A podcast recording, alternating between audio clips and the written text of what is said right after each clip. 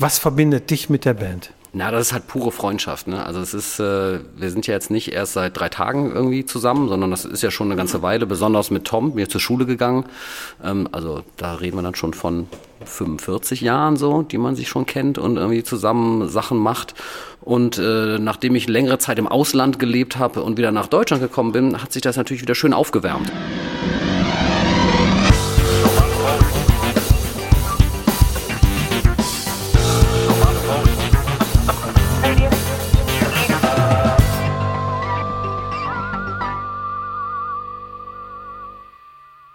Die neue Folge äh, im Radio Tupolev Podcast.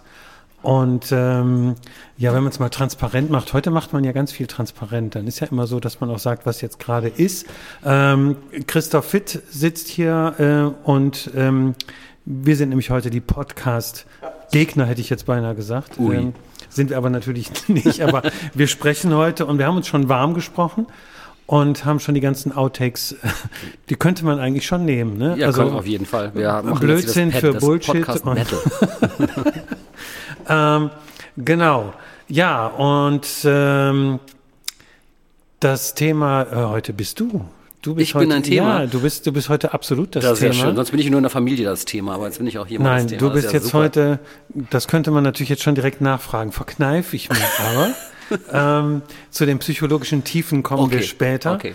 Äh, aber jetzt und mindestens einmal pro Podcast, das ist mir schon aufgefallen, sage ich immer das Wort, eigentlich ist die ganze Sache doch ein Gesamtkunstwerk. Johnny Tupolev ist ja jetzt nicht einfach nur eine Band, da sind wir uns ja wohl einig. Es ist ja Audio, visuell, wie auch immer. Und äh, du bist ja jetzt einer, der die Kamera schwingt äh, und die, die Bilder macht. So, das ist jetzt natürlich viel zu klein und viel zu wenig, weil, äh, da sage ich jetzt mal so, andere Bands äh, wären ja froh, wenn sie als ihre Videos das hätten, was Johnny Tupolev äh, als Outtakes produziert hat irgendwie. Ne? Und das finde ich schon, äh, also fand ich schon von der ersten Sekunde auch als Außenstehender absolut beeindruckend. Ähm, jetzt wiederum haben wir dann ja die zweite Schiene. Ich hole jetzt so ein bisschen so aus, weil das ja gerade Ja, für die ja, Leute ist, die die Band ja gar nicht Na klar. Es sind alles Jungs vom Ölberg. Ja, sehe ich halt auch wieder als Außenstehender, als äh, Born and Raised Oberbarmer, was ich jetzt nicht, nicht kommentiert haben will. Okay. Das lassen wir einfach mal so stehen, ja. Ist schon schön da. Ähm, ja, ist es auch. Ja, ne? Aber das ist jetzt wieder für eine andere Podcast-Folge irgendwie. Ähm, so, also gibt die drei, die Musik machen, zwei Ölberger, einer aus Langenfeld am Schlagzeug und dann gibt es zwei, die die Kameras schwingen, Frank Petzold und du. Warum? Warum machst du das für die Band? Du hast doch, man könnte ja sagen, gut beschäftigt, hast genug zu tun. Was verbindet dich mit der Band? Na, das ist halt pure Freundschaft. Ne? Also es ist, äh, wir sind ja jetzt nicht erst seit drei Tagen irgendwie zusammen, sondern das ist ja schon eine ganze Weile, besonders mit Tom, mir zur Schule gegangen. Ähm, also da reden wir dann schon von 45 Jahren so, die man sich schon kennt und irgendwie zusammen Sachen macht. Und äh, nachdem ich längere Zeit im Ausland glebt habe und wieder nach Deutschland gekommen bin, hat sich das natürlich wieder schön aufgewärmt irgendwie. Also Tom mich eingeladen zum Grillen und wir haben unsere alte Freundschaft wieder aufleben lassen und dann entstand dann auch so die Band irgendwann direkt. Als ich quasi dazugestoßen bin, da ging es mit der Band auch los und ähm, ich bin direkt involviert worden, habe natürlich auch Lust für Freunde was zu machen. Das macht natürlich auch viel mehr Spaß als äh, ähm, so, ein, so ein Zwangs, also Zwang, vom Job kann man ja nicht von Zwang reden, man muss ja Geld verdienen. Aber äh, ich mache halt viel Musikvideos und da ist es halt schön, wenn man sich so komplett frei ausleben kann und da überhaupt kein Druck hinter ist, dass jemand sagt, du musst das jetzt aber so drehen, in den 16 Stunden müssen wir das haben, sondern es ist kein Geld mehr da, sondern wir machen das halt als Freunde und das ist halt echt was Besonderes, das macht richtig Spaß. Sag mal eben eine Zahl, wie viele Musikvideos hast du gemacht? Ähm, bei 1500 habe ich aufgehört zu, äh, zu irgendwann. Also ich habe, als ich in, in die USA gegangen bin vor 15 Jahren, da waren es schon kurz vor 1000 irgendwie und das ist jetzt mittlerweile bei 1500 Musikvideos angekommen. Das ist schon ein bisschen was. So, also vierstellige Zahlen an Musikvideos. Also ich betone jetzt bewusst Ja. Musikvideos. So, dann kommst du zurück, USA, da kommen wir gleich noch drauf. Ja. Kommst du zurück, triffst Tom wieder, Ja. die Band will gerade durchstarten. Da könnte man natürlich jetzt auf Ideen kommen, wenn jetzt zufällig ein alter Freund auftaucht, der Absolut. Musikvideos macht. Da liegen ja die Verbindungen ja, schon fast das, nah. Das war oder? aber tatsächlich, ist das, glaube ich, eher auf meinem Mist gewachsen, tatsächlich, weil ich erinnere mich irgendwie, ich hatte mit Tom immer, man quatscht ja immer so und ja, wir machen mal ein Musikvideo und ich habe ja früher schon für mit Tom, da war ich, da habe ich angefangen, habe ich noch Praktikum gemacht. Da habe ich schon mit, mit, einer seiner Bands irgendwie, das war im Café Creme in Wuppertal, haben die eine Live, haben ein Konzert gemacht, das Ding war voll, da waren 150 Leute drin und ich habe irgendwie von meinem Arbeitgeber, wo ich Praktikum gemacht habe, eine Betacam SP aus dem, äh, mir ausgeliehen und habe das Konzert da professionell gedreht mit einer Betacam. Ja. Und äh, dann gab es halt so, das war hier eine Silvesterparty, weiß ich noch, war Konst der, der junge Mann hat ja Geburtstag irgendwie, der Tom, äh, kurz vor Silvester, so ganz kurz davor. Und äh, war eine schöne Party und dann haben wir komm, als Geburtstagsgeschenk schenke ich ein Musikvideo. Jetzt frage ich mal eben zwischen äh, für die für die Wuppertaler ja. unter den Hörern. Ja. Äh, Tom, Geburtstagsparty im Café Crème? Nee, nee, nee, die Geburtstagsparty war nicht im Crème, da ah, war ein Konzert. Die Geburtstagsparty war schon privat. Nee, nee, okay. das das weiß ich nicht, ob der da jemals eine Geburtstagsparty gemacht hat. Das kann ich mir jetzt nicht vorstellen. Weil 80er, 90er erinnere ich mich doch, Kaffee Creme gut und schön tagsüber, aber abends war doch da besser verdienen. Ja, aber da, haben, so da, da gab es da ne? halt tatsächlich so ein, so ein Elektronik-Pop-Konzert, so ah. Depeche Mode-Style. Weiß ich noch. Da haben auch noch andere Freunde von mir mitgespielt. Das war lustig. Wahnsinn. Also, ja, okay. Ähm, so, dann hast du ihn auf die Idee gebracht und ähm, ja, Gesamtkunstwerk, da haben wir es da haben wir's wieder. Ähm, ich kriege immer mehr so den Eindruck, klar, die Musik kannst du dir anhören, aber eigentlich wird doch der richtige Schuh erst draus durch die Videos, oder? Ja, das kann ich, würde ich jetzt als, als, Videomacher natürlich schon sagen, ja, das stimmt auf jeden Fall. Ähm, ich, hör, ich persönlich höre natürlich auch viel Musik, ohne mir die Videos dazu zu anzugucken. Aber ich glaube, es gibt noch eine extra Note. Ne? Es gibt halt extra nochmal, man, man hat halt wirklich einen Kontakt zu der, zu der Musik und zu der Band, weil man sieht die dann auch. Ne? Wenn man die halt im Radio hört, und die man noch nie gesehen hat, kann man sich ja schön was einbilden, wie wenn man ein gutes Buch liest und den Film noch nicht gesehen hat. Ja, ja. Das ist natürlich schon, schon was Spezielles, wenn man dann auch immer ein Bildmaterial dazu geliefert kommt, bekommt. Und das drückt ja auch so ein bisschen das aus, was die Band so persönlich ist. Ja, also wenn man jetzt in, in, in einem Video, also da, da, merkt man schon so den Vibe, der in der Band ist, den, den sollte man in dem Video schon mitgeliefert bekommen, so ein bisschen. Ähm, wir haben ja mal äh, auch in, in, in etwas anderem Zusammenhang vor kurzem äh, ja auch äh, ein Interview gemacht und da fand ich ganz interessant. Ähm, mein Eindruck war bis jetzt immer, ja, 21. Jahrhundert, jeder kann bei YouTube alles irgendwas. Wer interessiert sich denn überhaupt noch für Musikvideos? Da hast du mir geantwortet, nee, gerade das ist es ja. Deswegen sind Musikvideos ja so wichtig. Warum sind sie, warum haben sie noch, noch wirklich Wert heutzutage? Ja, ich dachte ja auch irgendwann, als es auf einmal so ein bisschen bergab ging mit MTV und Viva in Deutschland, äh, das waren ja die einzigen Lieferanten für Musikvideos letztendlich, sagen wir mal in ne, Anfang der 90er, Mitte der 90er war das ja ganz groß, da waren die Budgets riesig und auf einmal fiel das weg, da, da, da brachen die weg und da habe ich mir gedacht, was ist denn, was wird denn aus Musikvideos? Und das ist schon interessant, dass tatsächlich YouTube eine der Haupteinnahmequellen für Künstler geworden ist. Ja, also wenn halt da, jetzt sag mal, so ein Top-Künstler irgendwie 200, 300 Millionen Klicks hat, das ist halt richtig Geld. Ne? Das ist halt richtig Geld, was rüberkommt und dementsprechend werden diese Musikvideos auch in maßloser Geschwindigkeit rausgehauen mittlerweile. Also besonders, ähm, ich, sag, ich sag mal, der deutsche Markt, ähm, das ist halt, und gerade der wird ja vom Rap, von der Rap-Musik äh, dominiert, wo ich gerade auch viele Musikvideos drehe, weil es halt viele Drehs gibt. Und da gibt es halt tatsächlich, da drehen manche Künstler vier Videos im Monat. Weil das für die halt wichtig ist, immer quasi präsent zu sein und immer Donnerstag oder Freitag ist ein Release und das ist, das ist, das, man kann sich quasi freitagsabends hinsetzen und irgendwie 30 neue deutsche Rap-Videos angucken. Und das ist halt so eine Competition geworden. Die hauen halt jeden, das, die Budgets müssen nicht gigantisch sein, aber Hauptsache, man hat wieder was Neues rausgebracht mit einem neuen Song. Die haben ja auch musikalischen Riesen-Output. Und das muss ja irgendwo hin. Ich spring mal. Mhm. Ähm, du hast ja gesagt, du bist irgendwann mal USA. Genau. Auch da schon mit dem Ziel, im Video- oder im Filmgeschäft oder sonst irgendwas aktiv zu sein? Oder was war der Punkt, wo du gesagt hast, ich gehe da jetzt hin? Also das war der Punkt, tatsächlich umzuziehen aus Deutschland. Ich war da schon im Musikvideogeschäft, auch sehr gut tatsächlich in Deutsch, in, in Berlin. Äh, habe zwar in Köln gewohnt, aber in Berlin das meiste gedreht. Und äh, meine damalige Partnerin ähm, und damalige Ehefrau war auch Musikvideoregisseurin, hat in Köln gelebt und wir haben uns immer gedacht, das ist aber im Winter so schön, nicht so schön hier bei uns. Und dann haben wir mal in Los Angeles probiert, weil man, wir beide gut Englisch sprechen und dann dementsprechend gesagt, okay, englischsprachiges Land wäre schon ganz gut, muss jetzt nicht Spanisch sein oder so. Und dann haben wir zuerst mal LA probiert für ein halbes Jahr und das hat uns nicht so zugesagt. Ähm, anderes Thema. Aber äh, wir sind in dieser Zeit, dass wir dort gelebt haben, in Los Angeles auch zweimal nach Miami geflogen und haben uns alles zum Urlaub machen. Und da haben wir uns äh, in Miami verliebt, weil es halt einfach schön ist, warm ist, immer warm ist, auch Weihnachten warm ist. Und da habe ich da 14 Jahre verbracht.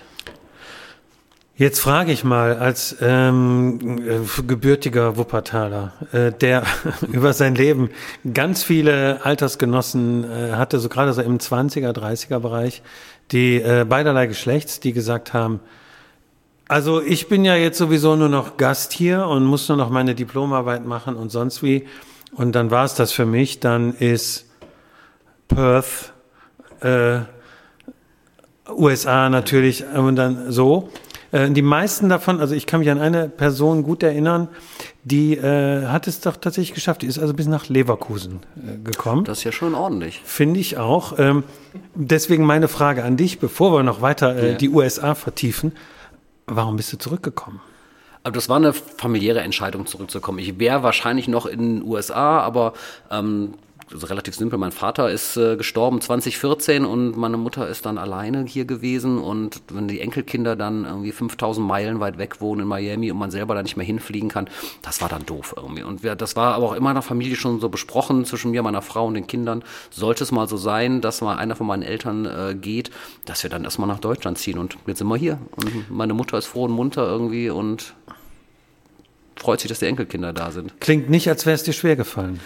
Ähm, der, die Entscheidung ist mir überhaupt nicht schwer gefallen, aber ganz ehrlich, das, so das erste Jahr war schon hart. Das erste Jahr wieder in Deutschland sein, einfach nicht mehr diese Leichtigkeit zu haben. Wir haben auch 14 Jahre in Miami Beach, in South Beach gewohnt und da, du hast halt zwar ein kleines Apartment, da stopfst du alle drei Kinder rein irgendwie, aber das geht irgendwie, weil die ja eh nie da sind. Weil da ist man halt den ganzen Tag draußen und so, wenn man halt morgens sich diese Entscheidung nicht hat, was ziehe ich denn heute an, sondern man zieht halt die Flipflops an, die Shorts und das T-Shirt und geht dann erstmal einen Kaffee trinken irgendwo, das hat schon viel Schönes. Also das vermisse ich schon so ein bisschen.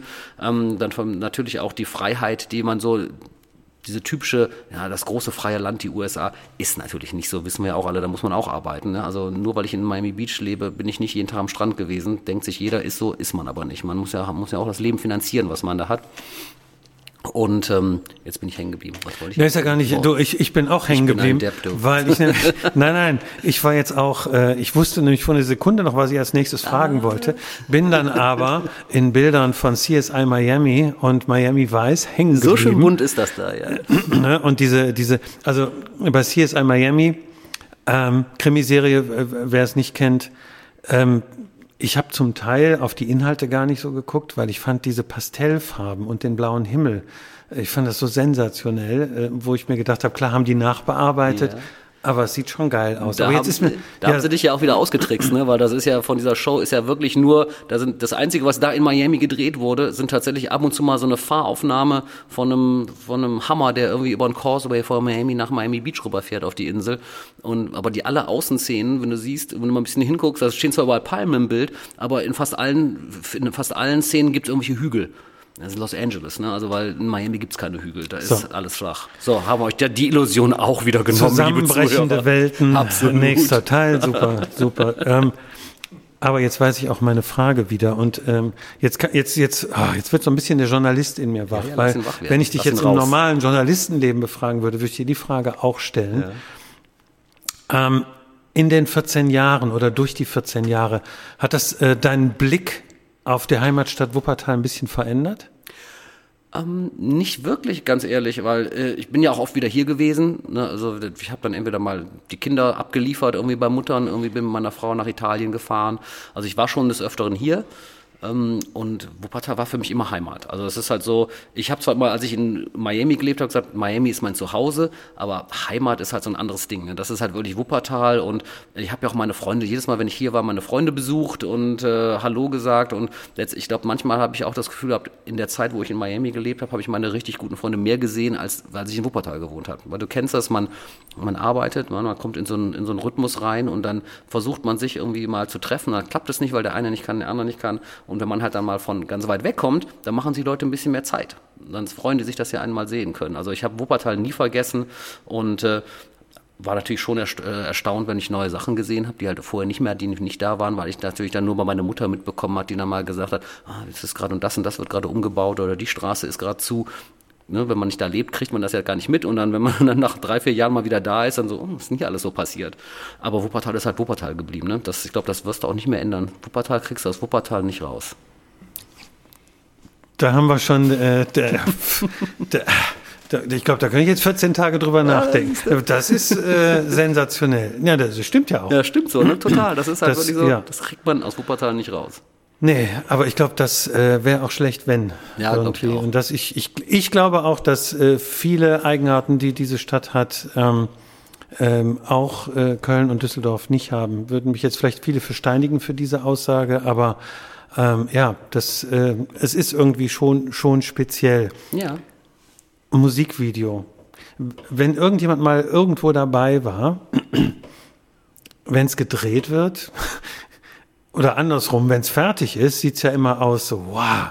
Aber ich glaube, wenn es gedreht wird, ist doch viel, ich halte die Kamera hin, während andere posen, oder? Also ich meine, man muss doch schon viel Plan und Kreativität und Idee im Vorfeld haben, wenn du Leute siehst, die sich zu Playback bewegen, um da wirklich ein tolles Video draus zu machen. Absolut, also das hängt, das ist natürlich ganz, Planung ist ja das A und O im Filmgeschäft, so oder so. Je besser geplant wurde, desto besser läuft es dann auch tatsächlich, wenn man es dreht. Ähm, aber es läuft halt trotzdem nämlich nicht immer alles so, wie es geplant wurde. Also es ist immer schon anders. Also das ganze Wichtige, finde ich, bei einem Musikvideo ist und was halt unsere Arbeit als Musikvideomacher einfach macht, ist halt, wenn der Künstler performen kann.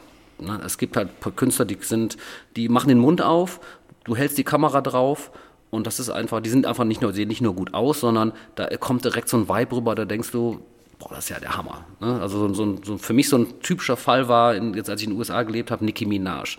Das ist so eine Künstlerin, die ist vor deiner Kamera und die ist sehr, sehr unnahbar äh, auf dem Set. Ne? Die hat natürlich ihre Entourage dabei. Aber sobald die vor der Kamera ist, da geht so ein Schalter um und dann kommt da einfach eine Hammer-Performance raus. Ja, und du guckst durch die Kamera und du drehst das zweimal und das ist, das ist super. Ne? Da brauchst du gar nicht sagen, mach doch mal was anders. Oder die, die wissen, die weiß ganz genau, wie sie auszusehen hat. Es gibt dann auch wieder Künstler, da denkst du, da guckst du durch die Kamera und denkst so, das, wird nichts. Ne? Wie, da muss der Regisseur natürlich dann so ein bisschen enforcen. Ich halte mich da zurück als Kameramann, ist ja nicht meine Aufgabe. Aber da muss man dann schon mal mit denen reden, dass die sich ein bisschen, äh, bisschen zusammenreißen. Aber manche können es halt auch einfach nicht. Die haben halt dann einfach kein On-Camera-Talent. Das kommt halt vor. Die können tolle Musiker sein, aber die sind halt dann nicht tatsächlich nicht für YouTube geboren. So, und jetzt haben wir den Fall, den ich zum Beispiel beruflich äh, eigentlich wie der Teufel das Weihwasser vermeide. Äh, ich mache ganz ungern Beiträge mit über Freunde oder Freundeskreis, Ja. weil ich denke, irgendwas geht immer in die Hose. Irgendwas so. Ja, ich habe lieber, lieber Fremde. So, jetzt drehst du ja bei Johnny Tupolev deine eigenen Kumpels. Klar, du sagst auf der einen Seite, ähm, du hast mehr Freiheiten, du hast keinen Produzent im Rücken, du kannst deine eigenen Ideen verwirklichen, aber trotzdem, weil die wissen ja, du bist ein Pro, haben natürlich jetzt auch ein bisschen, vielleicht nicht ausgesprochen, aber irgendwo doch auch Pro-Ansprüche. Ist, ist, ist es immer einfach mit Freunden, für Freunde zu drehen? Ja, also das ist ja, ich glaube, das ist, das ist ja eine Beziehung, ne? Das ist ja wie in jeder Beziehung. Und so eine Beziehung funktionieren ja nur, wenn man halt ein bisschen gibt und ein bisschen nimmt. Ne? Man kann ja nicht nur immer nehmen. Man muss natürlich auch ein bisschen was geben. Und äh, da war natürlich auch noch alle Kreative sind, ist ja nochmal besonders kompliziert. Ist ja, ne, wenn man sich jetzt, ähm, ich, ich weiß nicht, ob das jetzt, ob, jetzt, ob ich jetzt Buchhalter disse oder so, aber wenn man halt jetzt drei Buchhalter hat, irgendwie, die kommen vielleicht besser miteinander klar, irgendwie als halt drei Menschen, die, die, ihr System besprechen, als wenn irgendwie halt jetzt fünf kreative Menschen ein Musikvideo versuchen zu, äh, zu kreieren, weil hat natürlich jeder tolle Ideen, wie man es machen kann. Und wir, man muss die halt dann formen und dann manchmal muss ich halt sagen, ich habe eine super Idee oder dann kommen die Jungs an und haben eine ganz tolle Idee, wo ich dann so die Handbremse ziehen muss, sag ich, ja, das finde ich auch total super, aber da bräuchten wir doch nochmal 30, 40.000 Euro, um die Idee auch umzusetzen. Oder da kommt dann so ein Frank daher, ne? Und der Frank sagt dann, ah, die Rakete, die baue ich euch, die sonst 30.000 Euro kostet, ne? Die machen wir dann schon. Glücksfälle halt braucht man schon mal so im Leben. Aber ähm, äh, ich denke, wir irgendwie mischen wir uns immer wieder zusammen und äh, bringen das dann auf den, geme- auf, den, auf den gemeinsamen Nenner irgendwie.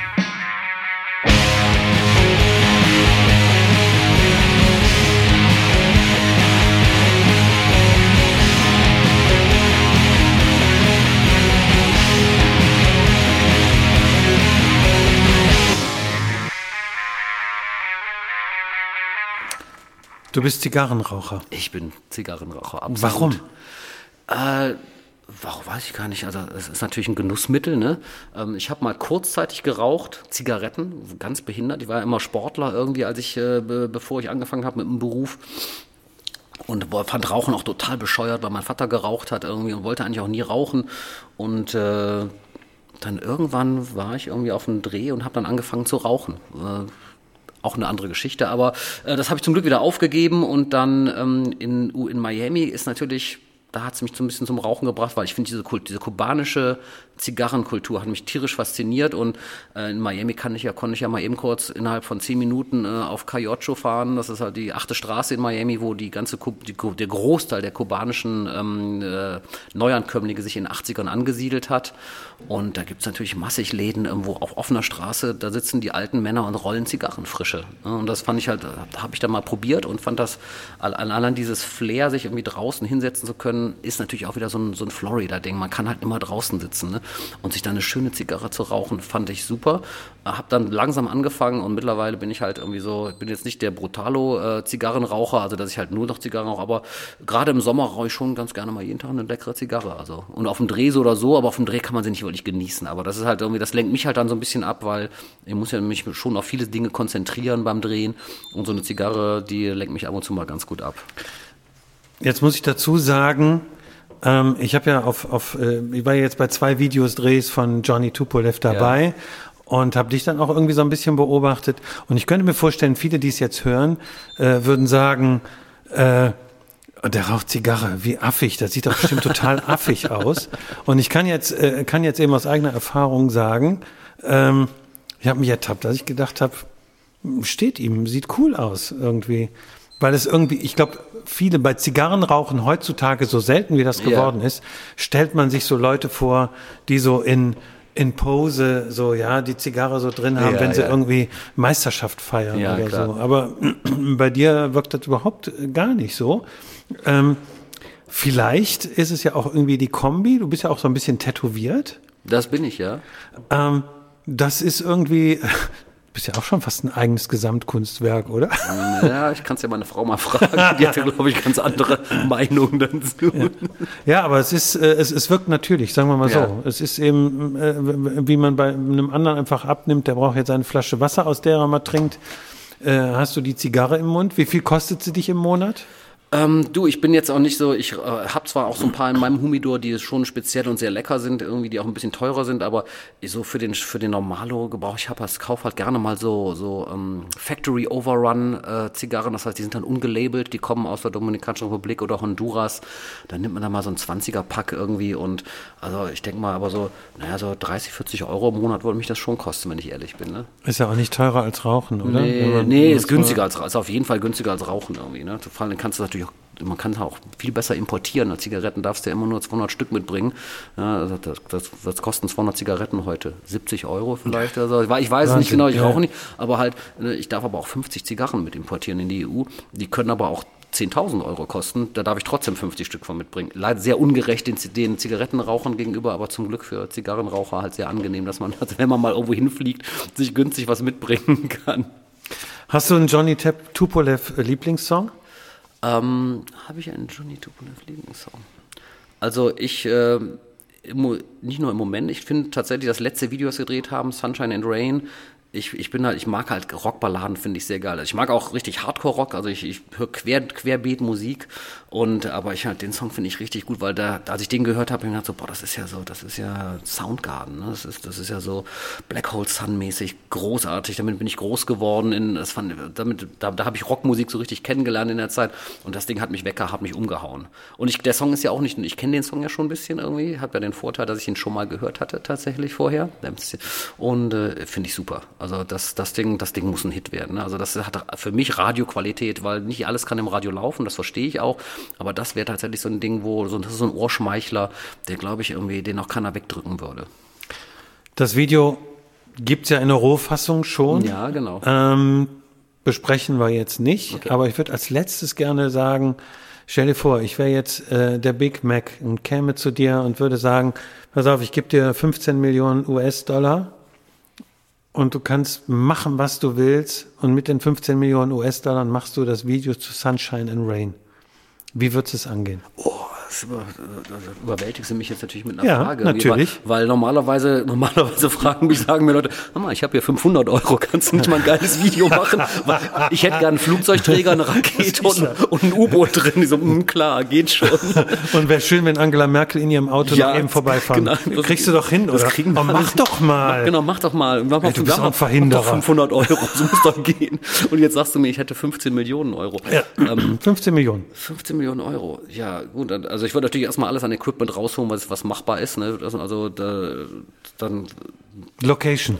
äh, Loca ich glaube gar nicht, dass ich auf eine Location gehe. Ich glaube, ich würde tatsächlich ins Studio gehen und würde da was Geiles bauen lassen. Ich glaube, ich würde ein riesen, ganz geiles virtuelles Set bauen mit, mit, mit realen Teilen drin und dann würde dann eine super, eine, irgendeine, irgendeine coole Geschichte irgendwie machen. Halt, äh, würde mir vielleicht sogar, also wenn man so ein Budget hat, tatsächlich auch noch mal so ein paar A-List-Schauspieler dazu holen, ne? Dass er dann mal hat, dann das. Wer? Ja, dass Wer? halt mal so ein Daniel Craig dann halt als James Bond durchs Bild kommt. Okay. Weißt du, dann, klar, dann kriegt er, dann kriegt er halt mal eine Million dafür, aber die habe ich dann ja. ja. Ja, weil äh, tatsächlich 15 Millionen nur für ein Musikvideo, da wüsste ich gar nicht, wo ich die hinstecken soll äh, an Geld, weil man ist ja als Musikvideomacher auch so ein bisschen drauf getrimmt, irgendwie das Geld so ein bisschen zusammenzuhalten, weil wir auch die Plattenfirmen ja ganz arm sind und alle gar kein Geld haben. Ähm, wenn ich mich erinnere, das erste, als das losging in den 80ern mit Ja. den Musikvideos, das erste, was ja wirklich herausstach, oder eins der ersten war ja Vienna von Ultravox, Absolut, ja. ja. äh, was dann irgendwie 60.000 Pfund oder irgendwas gekostet hat. Ne? Die Pferde, die da aus dem Nebel Ja. kommen und sonst irgendwie. Ähm, ja, ah, da könnte ich jetzt noch stundenlang weitermachen. ähm, wir machen einfach nochmal eine zweite Folge. Das fände ich super. ja. Und äh, für jetzt danke. Sehr und gerne. ich glaube, zum Schluss hören wir jetzt einfach noch ein paar Takte Sunshine and Oh Rain, ja, weil wir bitte. gerade von gesprochen Das haben. fände ich super. Bis bald. Bis bald, mach's gut.